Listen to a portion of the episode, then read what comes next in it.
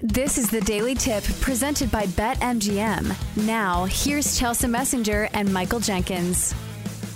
Well, the question for the upcoming season, Chelsea, is who is going to coach Lamar Jackson in the fall? Because yesterday he went on Twitter and told everyone that he has requested a trade from the Baltimore Ravens and did so back on March the 2nd.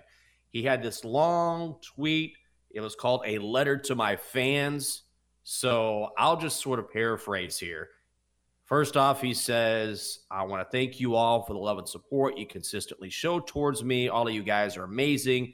Let me answer your questions in regards to my future plans. As of March the 2nd, I requested a trade from the Ravens organization, and the Ravens have not been interested in meeting my value.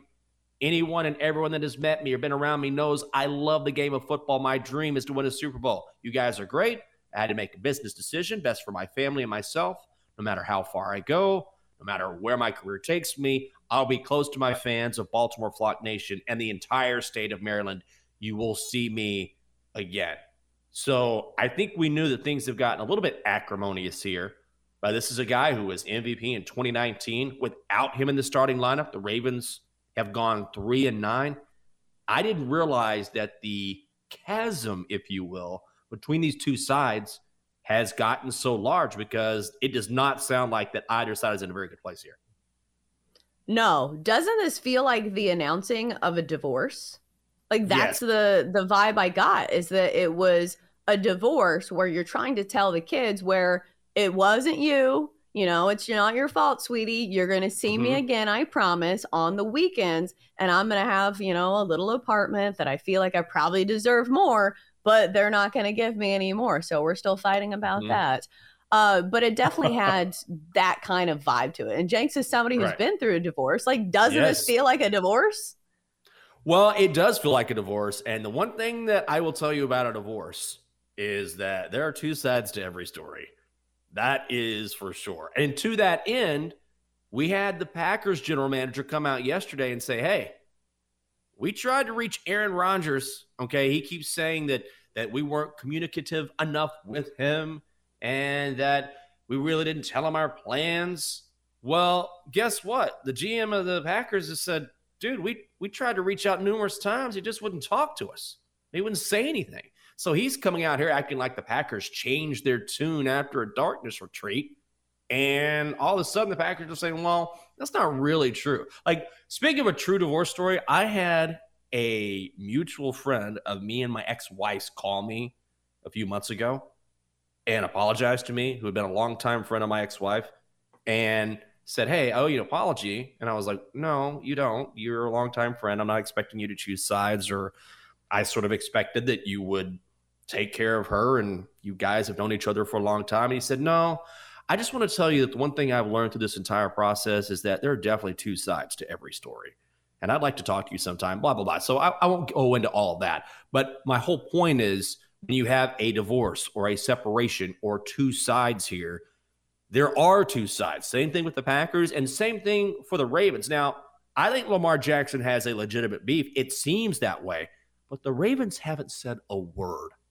A word. And sometimes both sides can can be true, but I, I, I don't know what the Ravens are thinking here. Well, the Ravens have said something because they've had those owners meetings, and John Harbaugh was tasked with talking about this. I think like minutes after Lamar Jackson tweeted this. And it's funny to mm-hmm. me the mm-hmm. way that the Ravens franchise has been talking about this, like it's something that's still in the process. Because if you look at Adam Schefter's tweet, uh, or one of the, the things that he retweeted, it says Ravens president Sashi Brown, we love Lamar Jackson. We're committed to getting something done.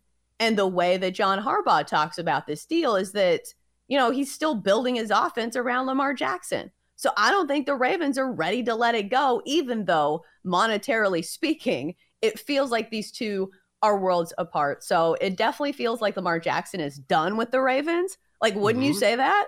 Like based on that oh, yeah. letter?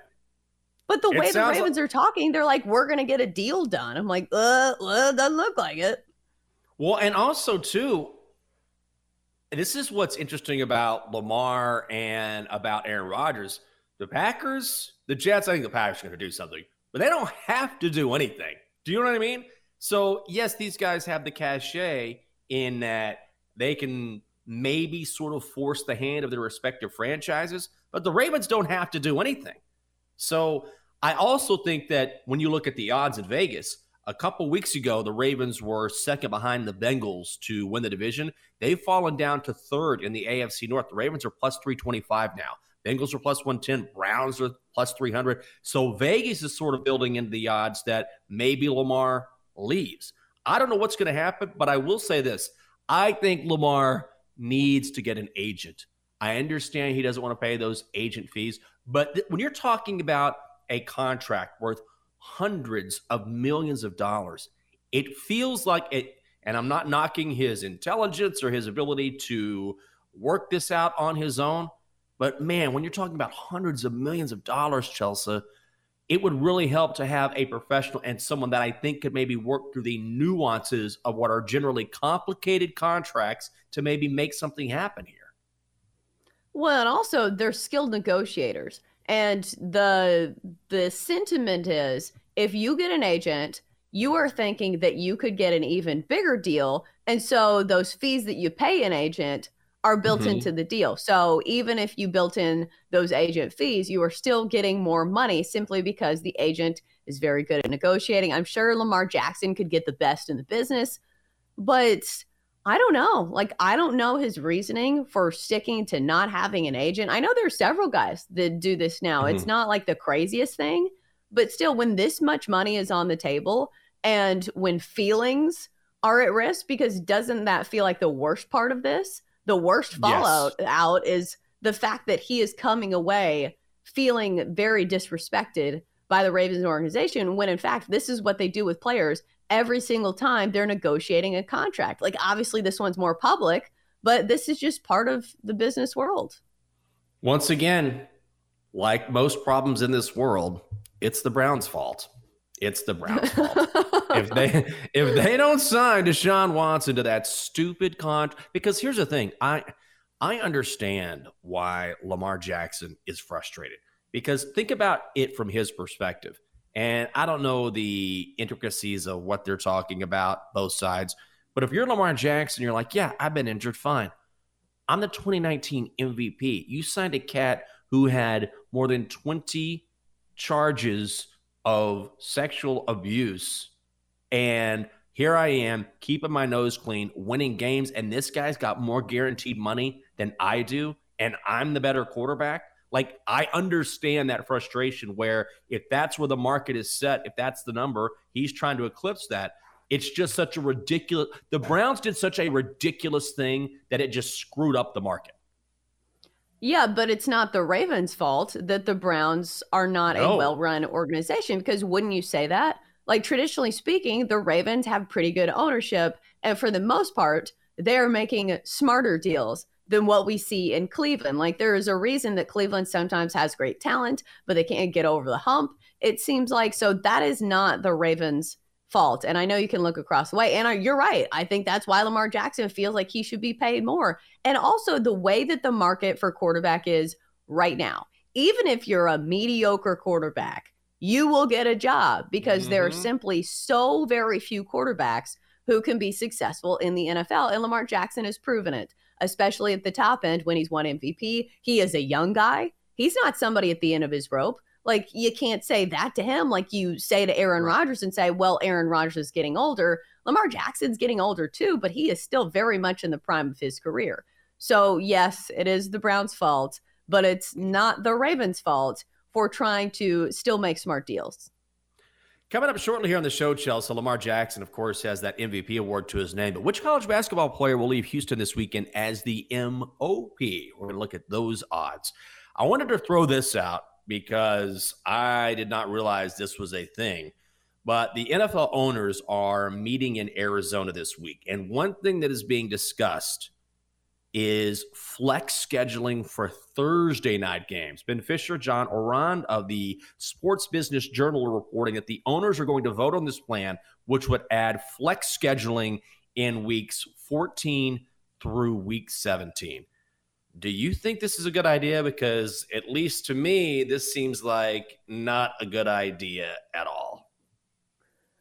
So what does this mean? So they would be picking the games for Thursday or they would flex out of it? I think they're trying to get a better matchup on Thursday night. But I which I so I they guess would be flexing it, into it. Yes, I think so. So I and so which I guess is fine. You want a better Thursday night matchup because we've had some clunkers, but also the thing is is that I hate that they're they're taking away from NFL Sunday. Do you know what I mean? Like I understand the NFL is trying to own virtually every damn day of the week. And so they want a better Thursday night matchup, which I guess in theory late in the season could be a good thing. At the same time, I'd rather have the best games on Sunday as opposed to, I don't know. I guess you could make an argument for both sides, but I would rather have a, a great slate of games on Sunday as opposed to flexing a better game onto Thursday night. Well, and it doesn't matter the garbage pile that is happening on Thursday night. We're still going to watch it. Like, haven't we seen that with the ratings? Like, it doesn't matter yes. who's playing, it's still NFL football. So it doesn't matter. But from a preparation standpoint, don't you think these teams would like to know when their Thursday night matchup is? Because it's a tough yeah. schedule. Yes. And also, Chelsea, at the end of the day, you hit the the broader point, which is the NFL is going to do whatever it wants. Because you're right.